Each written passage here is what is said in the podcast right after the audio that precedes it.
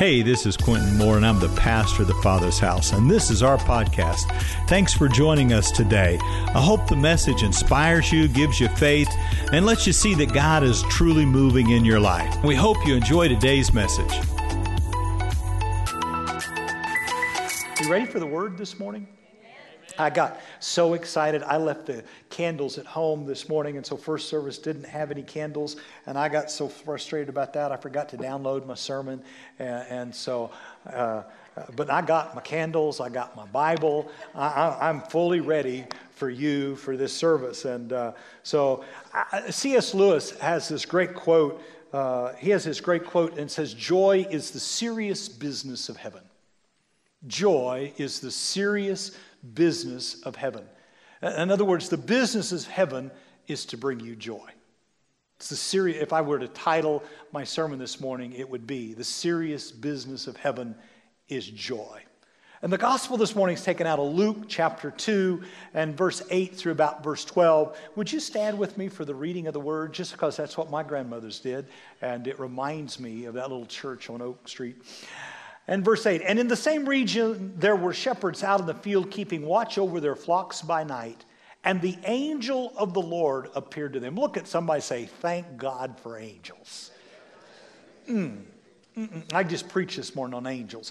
And the angel of the Lord appeared unto them, and the glory of the Lord shone around them, and they were filled with great fear. Man, if you see an angel, can I tell you, your first response is not going to be, oh, yeah. And the angel said to them, Fear not. For behold, I bring you good news. Say good news. Wow, we could use a little of that, couldn't we? I bring you, listen, if you're waiting for ABC, CBS, NBC, FOX to bring you any good news, that's not how they make their money. They bring you money by bringing you bad news. But the angels of God show up and say, Good news. Say, Good news. Of great joy. Wow that will be for all people, not white, black, green, yellow, not on that side of the border, not on this side of the border. This is for everyone. Say everyone. Mm. For unto you is born on this day in the city of David a Savior. Wow. Say a Savior. Savior. Who is Christ the Lord. And this will be a sign for you. You will find the baby wrapped in swaddling clothes and lying in a manger. Oh God, this morning I pray that we hear angels. Oh God, this morning I pray that your good news would break through all the bad news. I pray this morning that joy, unspeakable glory, would just fall on your people. Lord, it's been a while, but I'd love to see this place fall out in laughter. I'd love, Father God, for a spirit of joy just to break out in the midst of our congregation. So I'm asking you this morning for that joy to be released. In Jesus' name, amen. You may be seated. Man, we all live by the stories we tell ourselves. How many of you know you got this inner narrative on the inside that just kind of goes and goes and goes? And that if you really want to change your life, you have to change the story that you tell yourself. That it's really not just the stories that other people say, it's the stories we tell ourselves over and over. The stories shape who we are, shape what we do, and again, if you want to change your life, change the stories. And the interesting piece to me, as I've spent a life pastoring people, is that most of the time, the stories they tell themselves are snippets, snapshots, if you will. I, I, have grandkids, and, and if you're not careful, you'll listen to just a snippet of it. He pushed me. He pushed me first. Well, he did it. You, you never want to listen to the snapshots that come from one perspective, ever. It'll get you in trouble every time. You see, snapshots do not tell. Instagram is not the story. Can I tell you, many of you get depressed when you see postings on Facebook. Can I just tell you that the things you see on Facebook are the cameo shots of people's lives? You don't want, they ain't showing you the pictures of their real life, they're showing you pictures of their wannabe. Snapshots. Twitter is not the whole story. TikTok.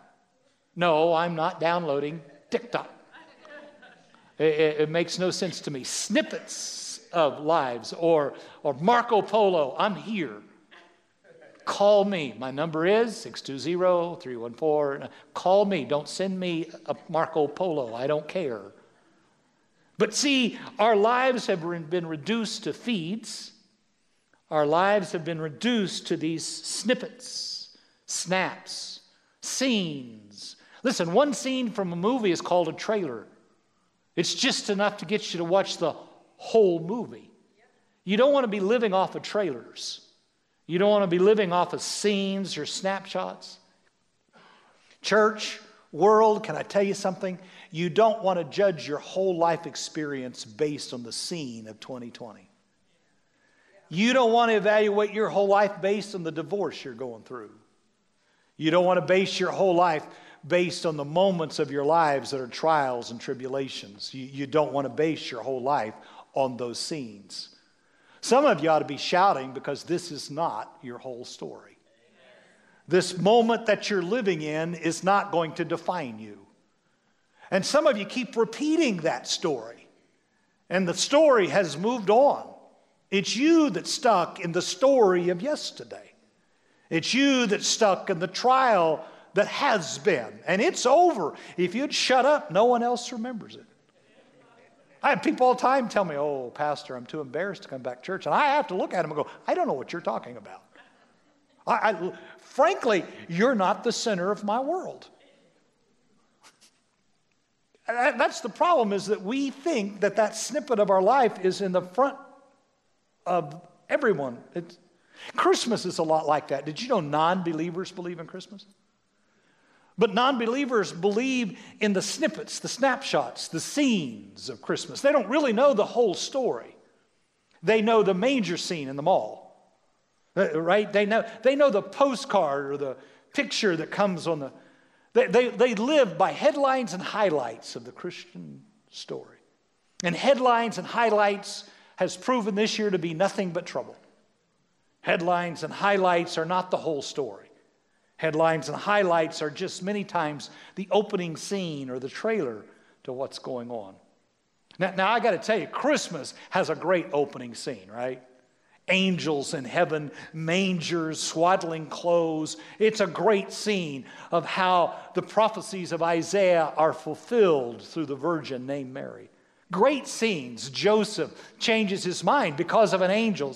say with me, thank God for angels. We'd be in trouble if it hadn't been for angels. I mean, the donkey ride. Thank God Mary isn't stuck over the donkey ride. I mean, most women I know would still be telling you about the donkey ride, right? I grew up hearing about the donkey ride. Uh, uh, thank God. I mean, mo- thank God most women don't tell you about the pain of the delivery, but about the joy of the child, right? Snapshots. And most people know the snapshots of Christmas the swaddling clothes, the Prince of Peace, the angels in heaven, the wise men. They, they know snippets and they build the story of Christmas around those things. But can I tell you, Jesus didn't stay in the manger. Jesus didn't stay in the carpenter shop. He didn't stay in the wilderness. He didn't stay in Galilee. Listen to me. Jesus did not stay in the upper room. He faced Herod and Pilate and the Pharisees. He didn't stay on the cross and he didn't stay in the tomb. All of those are but snippets and scenes of the story of Jesus Christ, but they're not the totality of the story. L- listen to me. He wore a crown of thorns, but he's not wearing it today. Hear me. He is seated on a throne in heaven, but he ain't going to stay there. You see, the story of Christmas is that he came the first time so that he can come the second time. He's going to get off that throne. And can I tell you something? He gonna come. And Christmas reminds us that there is a whole story, and the whole story is about how Jesus will never remain separated from you and I. That he desires to be with us oftentimes more than we desire to be with him. And we've celebrated how God is the hope of us, that he is our peace. And did you know that hope plus peace equals joy? I love this portion of the story because he says, Good news, great joy. I would just love for once all the networks to start out with good news, great joy. Just once, just once. It's never happened this year. Not one time have you turned on Good Morning America and heard anything good. Not once. They might end with some rock star singing, but by the time you get to the dude singing at nine o'clock, you're so depressed you don't care. Good news, great joy. Isaiah said it like this The Spirit of the sovereign Lord is upon me. He has appointed me to preach good news. I mean, the angels are echoing the prophet of Isaiah in the 61st chapter. Good news. And Isaiah goes on to say, to preach the gospel to the poor, to bind up the brokenhearted, to proclaim freedom from the captives, the release of darkness from the prisoners, and the acceptable year, the favor of the Lord. But the angels just say, great joy. The angels don't go through that process. They just say, it's all joy. It'll be joy when the poor hear the gospel. It'll be joy when the prisoners go free. It'll be joy when the blind, the blind see and the lame walk in the favor of God. That's joy because Jesus will be born. And when he comes, he'll right every wrong. Dry. Oh, you're not listening to me this morning. Good news, great joy. Jesus is here. That's the problem. Is the story is so familiar that it no longer excites us. The story of the good news of the fact that this joy, the wise men call it exceedingly great joy. Say with me, exceeding great joy. I mean, Peter says it's unspeakable. He can't put it into words. have you ever seen a kid open a Christmas gift and they couldn't talk? I, have them on video. Have you never experienced that? Then you didn't buy the right gift. I'm serious. See, the joy of Christmas is to buy the gift that they're least expecting. It's not on the Christmas list. But you know them well enough to know that if they unwrap that gift, it'll touch them in such a way that it'll take their breath. See, rather than buying six gifts for your kids, buy the one that lets them know. See, that's the birth of Jesus. It is so unexpected. It's such a. I had that happen to me on my 12th. His, was 12 years old. Uh, maybe you didn't do this, but I, I do. I, I'm narcissistic enough to look under the tree. I know the rest of you are not that self absorbed, but, but at 12 years old, I, I, I pushed her gifts and his gifts and their gifts, and I was looking for the one that had my name on it. There wasn't one there. It was depressing. Got up on Christmas morning, and there was not a gift under the tree that had my name on it. And they all opened all their gifts. I was sitting there. I was 12. I was heartbroken. I was in darkness. And my dad says, Quintin, go out, go out in the back porch and get, get the trash can so we can put all this in it. I walked down the back porch, and, and, and some of you know what I'm talking about. And there was this Honda mini bike.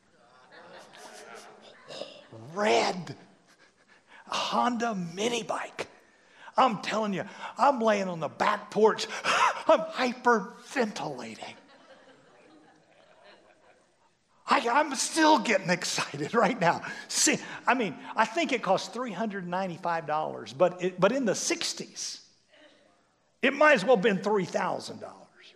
I knew instantly that mom and dad had sacrificed. And they, I would never have asked for it because it was unbelievable. See, have you ever had that kind of a gift? That it just touched you in such a way, something unexpected. Surprise! Great joy. Good news. You, you didn't think it would ever happen, but God has become a man. He's come into your world so you can touch him and handle him and taste him and see him. See, see, joy can change your mindset. Joy can drive out fear. Joy can remove every anxiety. Joy is power unleashed. For the joy of the Lord is your strength, Nehemiah says. If you have joy, you have power. A while ago, you were powerless, hopeless, strengthless, but joy that's the results of a gift. Joy that's the results of a gift that touches you so deeply that it'll mark the rest of your life. Exceeding great joy, and they brought gifts joy that makes you long to give that experience to another human being. See, when Christmas touches you so deeply that the only thing you can do, Kent, is think about passing it to another human being. See, evangelism is lacking in the world today because it's never experienced Christmas. Without Christmas, there is no Easter. Without the birth of the child, without God having stripped himself of all of his glory and become man, Thank you, Jesus. I believe in virgin births. It's nuts. It's crazy. It's out there. I believe in angels. I don't believe in messenger. I believe in angels that come to say to you what they've heard from God.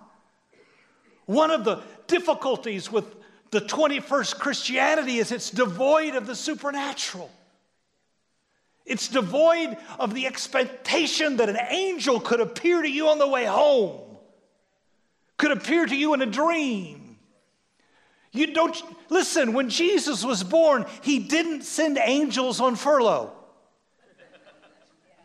I'm just telling you.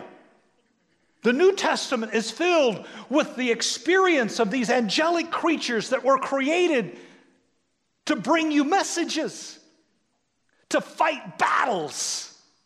In fact, the Bible says we entertain angels unaware. I wonder how many times you cussed out an angel. I wonder how many times you swore under your breath because you were running late and you got delayed and you avoided that accident and it was an angel that kept you from crossing that train track. I wonder how many times we are surrounded by angelic beings that are withholding the powers of darkness to harm us. Ah, listen, if I do the math, every human being on planet Earth has about 39,000 angels assigned to them. And yet, most of them are unemployed. Because the Bible also says that an angel hearkens unto the word of the Lord. And guess where the word of the Lord is? In your mouth. And you're so busy peddling conspiracy theories you're so busy repeating bad news that the poor angel is just sitting there going, They need counseling today.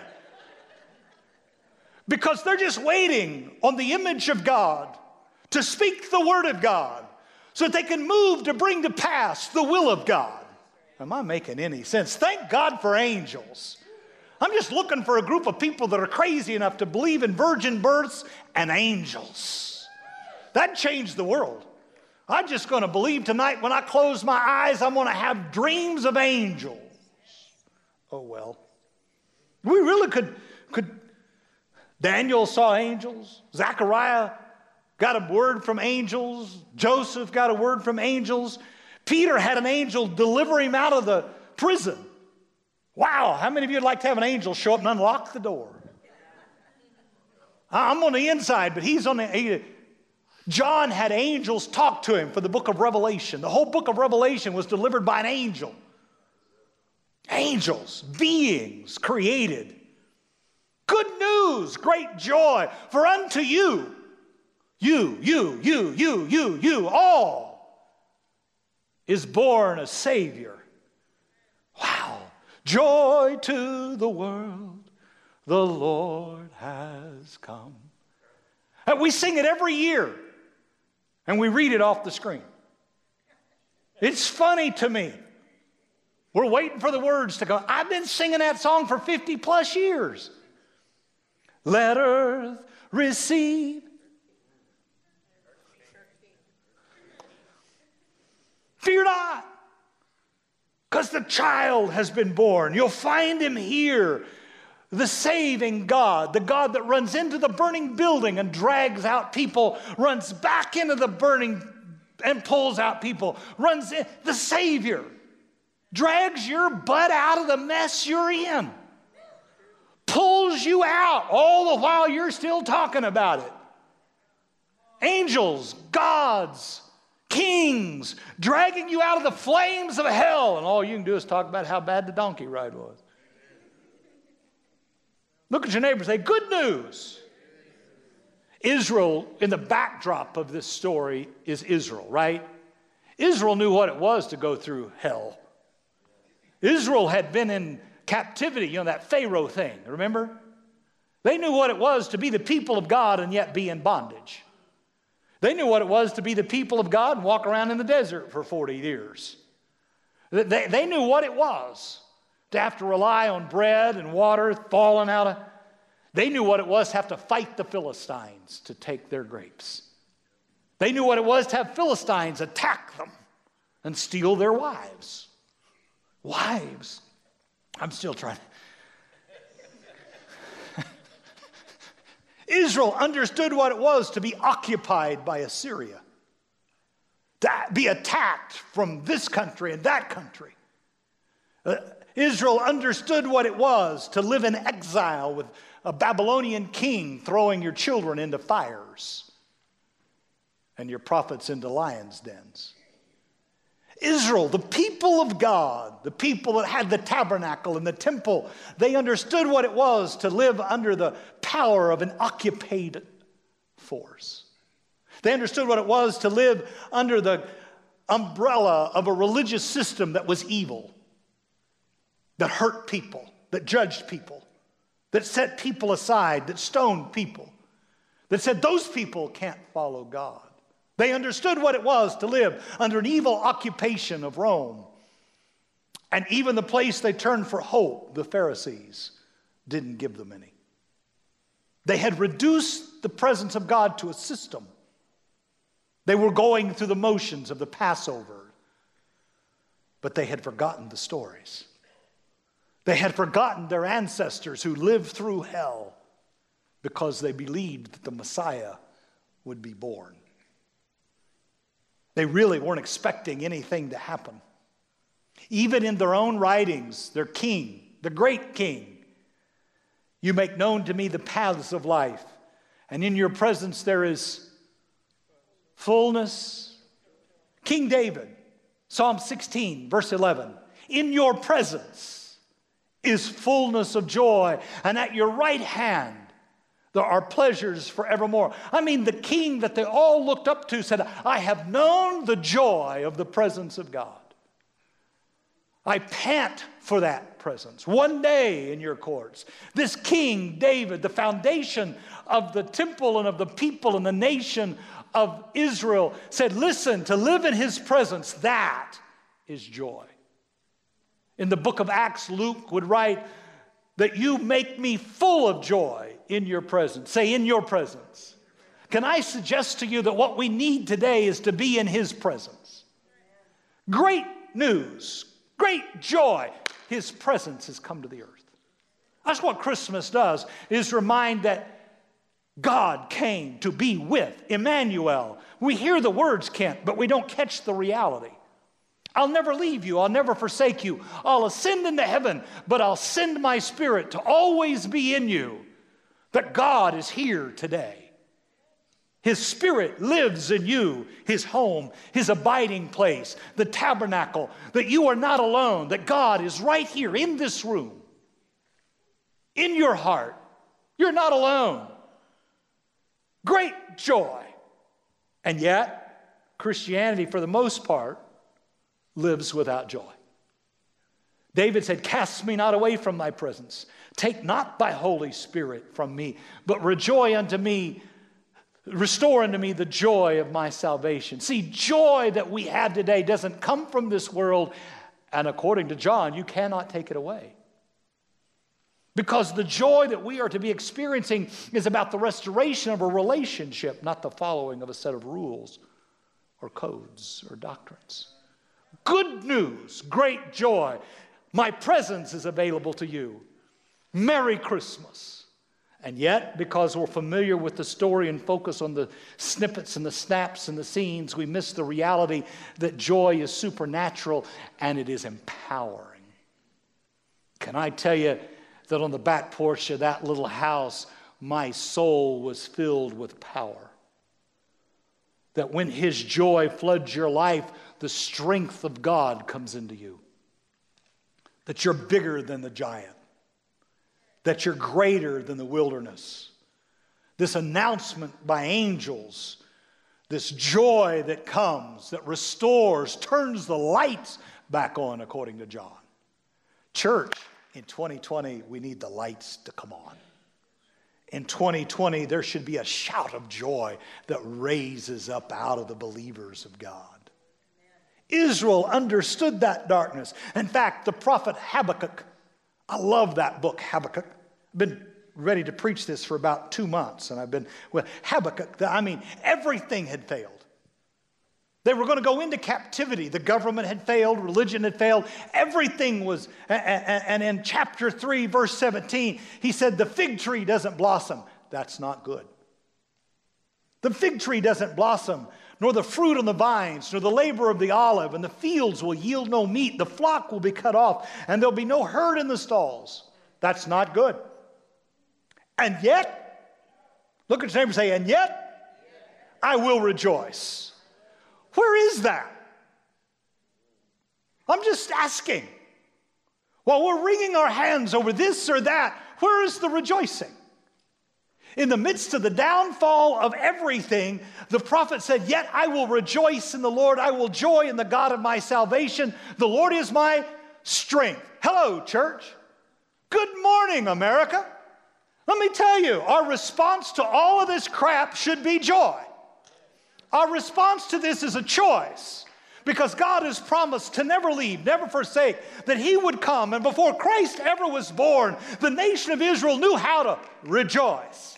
And when they forgot how to rejoice, they sunk into real trouble. Hello?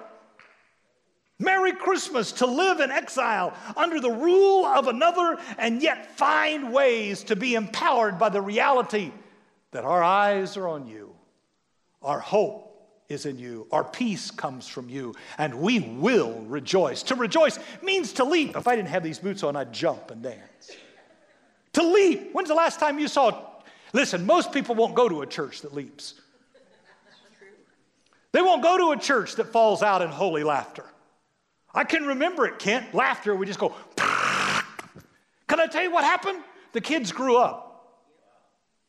The kids grew up and became cynical of that experience. And today we have 35 and 40 years olds that don't want to be embarrassed anymore by laughing. He's alone. Two. I got two. Are you listening to me? Our response to the world should be joy unspeakable indescribable. Laughter. I'm praying for laughter to break out, and some of you stiff necks just fall out giggling. It's happened before. I'm telling you, I've watched it happen. I'd move this way and that whole side. Tana was here, four rows would just start giggling. I'd go this side and that side would just fall out. Yeah, I'm crazy. But can I tell you something? America needs a little crazy. They need a little angel showing up and a little people going, oh my God. Merry Christmas. Are you living on the snippet of the past or are you looking for the whole story to be revealed? I love what Paul said. First time I ever heard this verse, I, I know where I was at. I was at a funeral. My cousin was 21, 22. That family had three children, two girls and a boy. The two girls are both dead. Cystic fibrosis took her life at 21 or 22. Uh, Yukon, Oklahoma. Went, went to that funeral and family. We met at the family's house, Benny, and went to their house and we got in the cars and we drove. And when you turned, Stephanie had written her own funeral. She's graduate of, K, of Oklahoma State. And, and she had written her funeral. And when we, when we pulled into the cemetery, you ever been to a cemetery? And there's those long, winding roads, and you can see that tent sitting over there. When we pulled in the cemetery, it's estimated that it's somewhere between 12 to 1,500 Oklahoma State University students lined that road. And they were clapping. I'll never forget it. I was about 23, 24, a year or two older. And we got out of the out of the cars and I grabbed a hold of that casket. You know, the six most important people in your life are the people that's going to take a hold of the handle of your coffin and carry it to that place. You ought to find out who those people are. Be nice to them. They grabbed that coffin and they turned. Uh, no, what's, that's not true. Wait a minute. That coffin was already there. That coffin was sitting there. You never saw the, it's just this pile of flowers. And we stepped out of those cars, stood there, and got ready to walk. And the priest, yeah, the Dutch Reformed priest, all robed in white, rejoice. And again, I say rejoice. And that whole place started singing this old Dutch hymn, rejoice. And again, I say rejoice. Because in death there is no sting, and grave there is no victory. And Stephanie, beyond the grave, spoke to us about how even in death there is joy. Philippians 4 4. Rejoice! Today we're upset because the guy didn't win. Everybody sit there and look at me. We're upset because this didn't happen. That didn't happen. We're upset because we had to wear a mask. We're upset because rejoice. And again, I say rejoice. Christianity should be rejoicing in the face of an empty fig tree, should be rejoicing in the face of the trials and the tribulations of this world. Because our joy doesn't come from the circumstances of this world. And I'm not talking about what side you're on, I'm just talking about how either side could rob you. I'm just a priest and a prophet going, hey, no matter what happens, our joy comes from the Lord. And it's joy that they didn't get. I got joy, joy, joy, joy down in my heart, down in my heart, down in the peace that passes understanding. Come on, America, Christians, church, Wake up! I got good news of great joy. A Savior is born to you this day in the city of Bethlehem. I love what he writes to the Philippians. He, just two little words rejoice always. Look at him and say, always. Wake up. Have joy. This guy didn't just preach it, he lived it. In front of the magistrate that could take his head, he went, I think myself happy. All right, now I got nothing to be happy. Your great granddad killed all them babies in Bethlehem. Your dad did it eh, took off the head of Herod, and I know you could kill me, but I got news for you. I got such joy in the Lord. And when he got done testifying, they went, send him on. I mean, Paul even says, if I have acted crazy, it's because I know that the Lord loves me. We need some more crazy. I think I'll start a new church, the crazy place. Yeah, I'm serious. He, he didn't just preach it, he, I think myself happy. When the boat was falling apart, he said, Cheer up, be a good cheer. And the boat was going to sink. He was going to grab a two before and float. And, and you know what? His, his faith in God and his song was going to lead to a snake on his arm. And guess what he was going to do? Shake it off. Rejoice. And again, I say rejoice. This man lived what he preached. Um, I mean, he's in jail, hands behind with Silas, and he begins to sing, and the doors fall off the jail. Look at your neighbor say, You don't look that bad. Or, even Peter. I love what Peter says. In this you greatly rejoice. Say greatly. Though now, for a little while, if need be, you be grieved by various trials. He didn't say you weren't grieving, but he said, in the midst of the grieving, rejoice. Sorrow not as those that have no hope, but rejoice. He goes on to say, though now you do not see him, yet believing you rejoice in inexpressible Say with him, I don't see him, but I'm going to rejoice anyway. I don't see it, I don't understand it. Uh, my favorite verse of Peter is Beloved, think it not strange that something strange has happened to you, but rejoice. Quit thinking it strange that something strange. Do you understand there's a devil? I, I can remember standing there holding Porter. I, I didn't understand. He was dead. I didn't understand. And I had, had family on both sides standing there staring at me. I knew, Kent, that the words coming out of my mouth, God needed another angel in heaven. BS. God's got a plan. BS.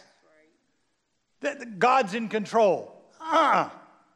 None of those cliches worked. That's my grandson. And I'm standing there. And the Lord said, You got robbed. Huh. You see, in the world today, because of the Enlightenment movement and humanism of man, we have come to believe that there is God and there is man. And if man pulls himself up by his bootstraps and has enough faith, he will not experience trials. And so we have reduced the human experience to God, and man, if he stops sinning, gets good enough and knows how to. And the reality of it is, there's three there's God, there's man, and there is a devil that's fighting us. There is an enemy, a roaring lion, or lion goes around, and he will steal, kill, and destroy if you go to sleep. Oh, you're not listening to me. We struggle not with flesh and blood, but with principalities and powers and rulers and high. There's a war going on. And we run off with a caffeine overload and a donut hole. We forget to put on our, the belt of truth and the breastplate. We just jump up and throw a prayer up through the shower walls and go. Listen, I've been praying every morning for over 40 years because I know I'm walking out there into a fight. Get robbed. But the joy of the Lord is my. You see, the only way we're going to withstand any of this is with some joy because I need to be empowered by the reality that I have joy unspeakable and full of glory, that I'm not made happy by the things that happen on this world, but I'm empowered by the reality that I'm not alone.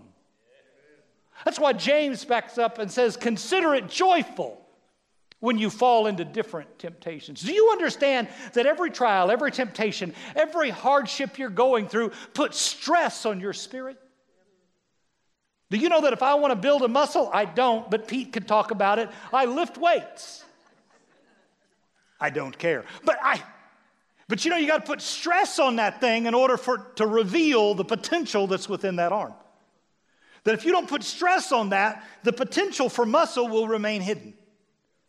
Did you know the enemy will put, God allowed the enemy to be here because he puts stress on us. But as we resist him, it reveals the potential that's inside of us. So when you face various trials, rejoice, for he's taking all things and making them work together for your good to reveal the potential of the power that is resident innately inside of you. And what you meant to destroy us will actually reveal who we are, and you'll fall into the pit that you dug for us. Oh my God, come on. So, all of the last 10 months, look out because there's something being Am I making any sense? So count it all joy, James writes. I love the way it's written in the Amplified, verse 4. For let endurance and steadfastness and patience have its full play and do a thorough work, so that you may be a people perfectly and fully developed, with no defects and lacking nothing. Oh my God. This pressure that we receive under trials and under the stress of the enemy, under the resistance, it's actually working in us so that we'll be fully developed. We'll be defect free. All the dross of our lives will be pushed out of us, and what will be revealed is the man or the woman that God designed us to be, full of Himself, full of glory and power. Lacking, say lacking, nothing the Bible says that when the thief comes, that he has to restore sevenfold. Proverbs 31. Sevenfold. Look at your neighbor and say, I'm expecting. I'm expecting the angels to bring, oh my God. One of my favorite verses is Acts chapter 3, verse 19. The back of the side of the verse, B, 119b, in the Amplified says, times of refreshing. Say times Say multiple. more than once. How many of you ever needed to be refreshed? I just say just refreshed. I, was, I need times of refreshing, of the recovery of the effects of the heat. It is not lost on me that half of Western America is under fire. Huh. It's not lost. If you pay attention, everything in the physical is a revelation of. It's not lost on me, but he said you can recover from the effects of the heat, of the reviving with fresh air that comes from the great news. God is here. Listen, he threw those three Hebrew boys in a fire because they would not worship him. He threw them in a fire. And when he threw them in the fire, he went, Didn't we just put three in there? I see a fourth man walking in the fire that looks like the Son of God. What's he talking about, Henry? Daniel 3. Read it in your leisure. Fourth man, like the Son of God. Get them out of here. They really must be the children of God. See, everybody wants to be in the presence of God, but nobody wants to be in the fire. Everybody wants to be in the presence of God, but we don't want to go through anything. Heaven forbid, because we've been told if we have faith, we can avoid. Good luck with that, sis. Have fun. If you tell that dribble, when people go through suffering, they stop believing. If you sell them that line of goods that they can avoid the trials, the tribulations, and the temptations, then when it doesn't work, then they give up. But if we tell the truth, in this world you'll have tribulation, but be of good cheer. For I have overcome the world. The tribulation we're in is not the whole story. And they pulled those boys out of the fire, and the Bible, B I B L E, yes, that's the book for me. The Bible says, sorry, ADD. I struggle for moments. I really struggled as a child, and dad's middle finger was so strong. He just thumped it, never mind. I pulled him out of the fire, and the Bible says they didn't even smell like smoke. No signs. Say with me, I'm coming out with no defects, no even signs that there ever was a fire in fact, I'm going to walk through it drinking lemonade with the Son of God.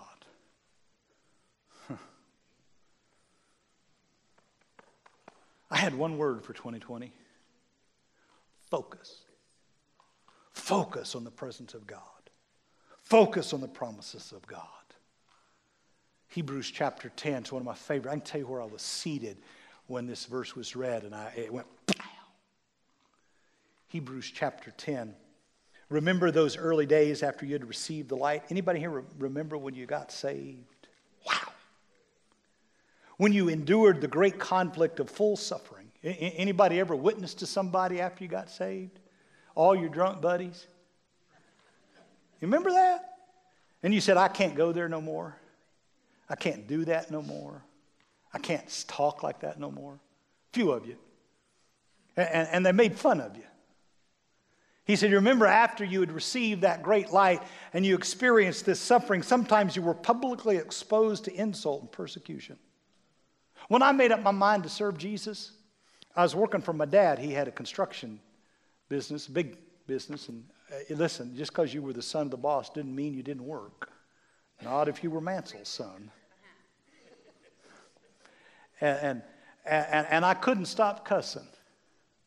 I had trouble. Now, none of you did, I understand. You all were born with a silver. But I had trouble because I had grown up around all them construction workers.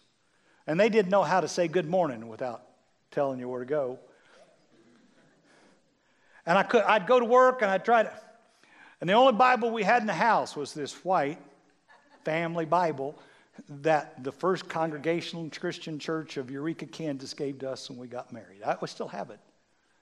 And, and we carried our tools in, in pickle buckets. Anybody know what a pickle bucket? Think of a five gallon paint bucket. It was a pickle bucket. And we put our tools in there, and then we went and we went to, to work.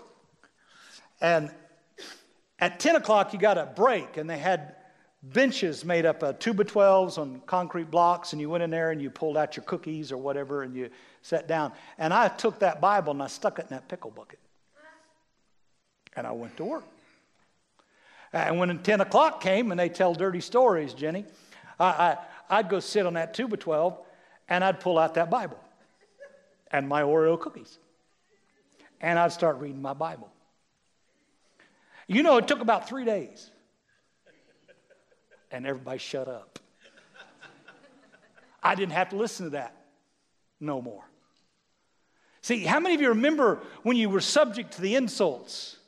I went from being the boss's kid, here comes the boss's kid, to being the preacher boy. And they didn't mean it nicely, they meant it insultingly.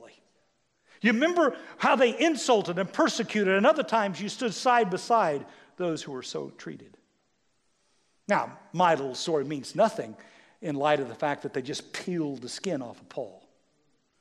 My little story means nothing when you think about how they crucified Peter upside down. My little story means nothing in the light that they filleted and burnt Thomas at a stake. But look at verse 34. You suffered along with those in prison and joyfully accepted the confiscation of your property because you knew that you had for yourselves better and lasting possessions. Now, that's a crazy verse, Tana. If, if you walk in home a- after lunch and you're expecting to watch the Chiefs on TV and some jerk is carrying your TV out the front door, it is going to be hard for you to be joyful. It is hard to find joy when you're burying a grandson. It is hard to find joy in the midst of being robbed. But you joyfully accepted the confiscation of your property because you knew you had better and lasting possessions. Church, listen to me. I can tell you where I was seated when I heard it for the first time. If the devil can't get your joy, he cannot keep your goods. Listen, he really is after your joy. He ain't after your TV. He ain't after your refrigerator. He ain't after this or that. He's after your joy that comes from knowing that even in the midst of trials, God will never leave you nor forsake you that He'll take this moment of our life and work it together, and somehow we'll be better in our end than we were in our beginning. I could give you the verse, or you could read the book.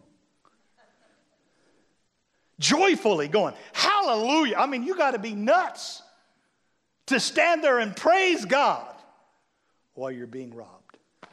Rejoice, and I again say rejoice as we walk to that graveside. Rejoice as we held that child. Rejoice in the middle of a virus, in the middle of what looks like a country having lost its mind.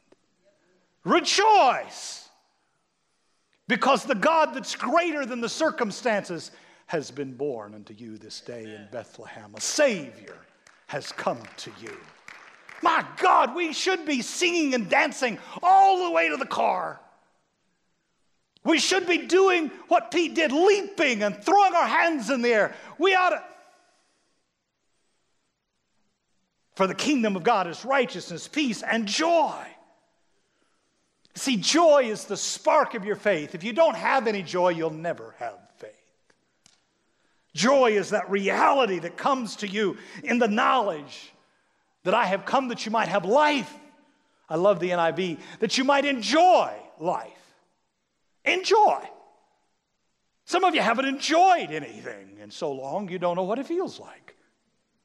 Enjoy. Hmm. I, I love that. Fear not.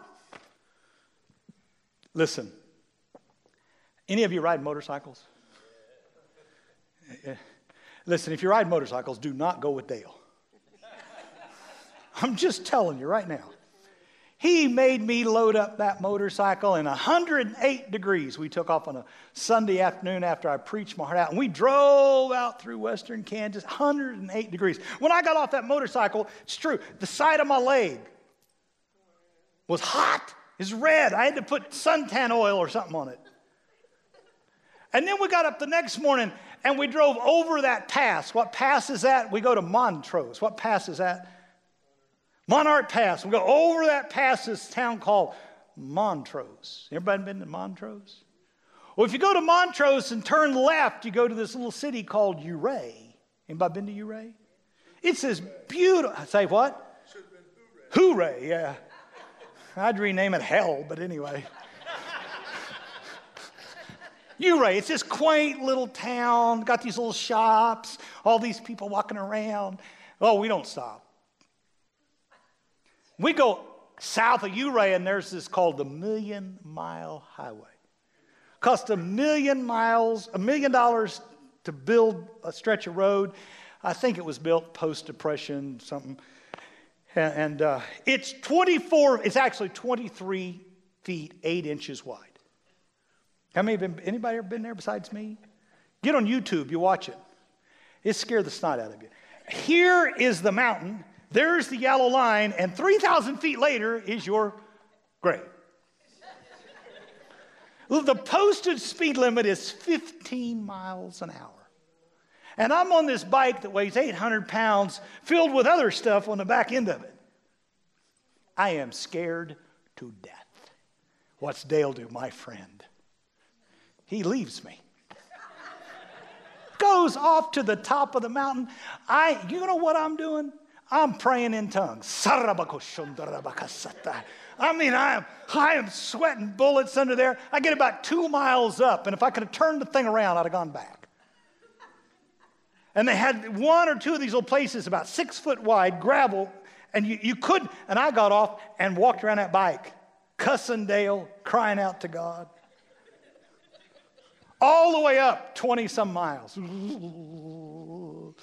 I get to the top of it, and there he sits on that blue thing from Mars. Thought I'd break you in. If I had known I was going to live through it, I'd have had more fun. Here's the question If you'd known you was going to live through it, would you be having more fun? What is it that you've been through that if you'd known you were going to make it, you would have enjoyed the ride? I'm telling you, we've been going through some stuff, but we're going to make it because the king has been born. And if you knew you were going to make it, would you be having a little more fun in the midst of fear not? Have some fun. Because we're going to make it. You've all had that moment. In fact, America's having that moment right now. The world is having that moment. But can I tell you, it's not a story, a story, a snapshot, or a TikTok. The Christ was born in Bethlehem on that day. That Christ was crucified, rose, and resurrected. He's sitting on a throne and he's going to come back again. And my joy comes from the reality that he chose me. And if this is the ride he wants me to ride, if this is the journey he's called me to walk, then bless God, I'm going to have a little more fun. I'm going to enjoy the trip just a little more than I have been. Am I making any sense to anybody this morning? Look at your neighbor and say, I need you to rejoice because it's easier to rejoice when other people are being crazy. If you get crazy, I can get crazy. If I get crazy, you can get crazy. Maybe the whole world can get crazy by rejoicing that the King has come and he's coming again. Hallelujah. The joy of the Lord is my the joy of the Lord is my power. I told you last week if you'd come back, I'd give you a snippet of what I hear the Lord saying for 2021. So here it is. Just, just a snippet. Ephesians chapter 1, verse 17 says, May God give you the spirit of wisdom and the revelation of the knowledge of Him. You, you do know that His Holy Spirit has come. And that when the Holy Spirit comes, He'll give you great power, right? Paul says, I'm praying that the spirit of wisdom and revelation has come, that you might know the hope of his calling. What is the hope of his calling? That you might know what the hope of his glorious riches, prosperity, is yours. But this one, what is the exceeding greatness of his power towards us who believe? What is the exceeding greatness of his power toward us who believe. Anybody in here believe? Then there is an exceeding great joy. Or you could put it, an exceeding great power. Can I tell you that this has been a year where we had to focus? I'm telling you, this prophet didn't get it wrong. We had to focus. And I'm telling you, 2021 is going to be a year of the revelation of his exceeding great power. And it's going to be preceded by people that can figure out how to rejoice in the time of trial. Am I making any sense?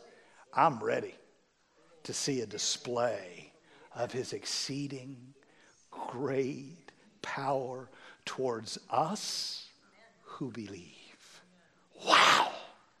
If we believe that, then we could start rejoicing right now. Ooh, it's your choice. Good news, great joy to all people. Christ has come. Give the Lord a shout.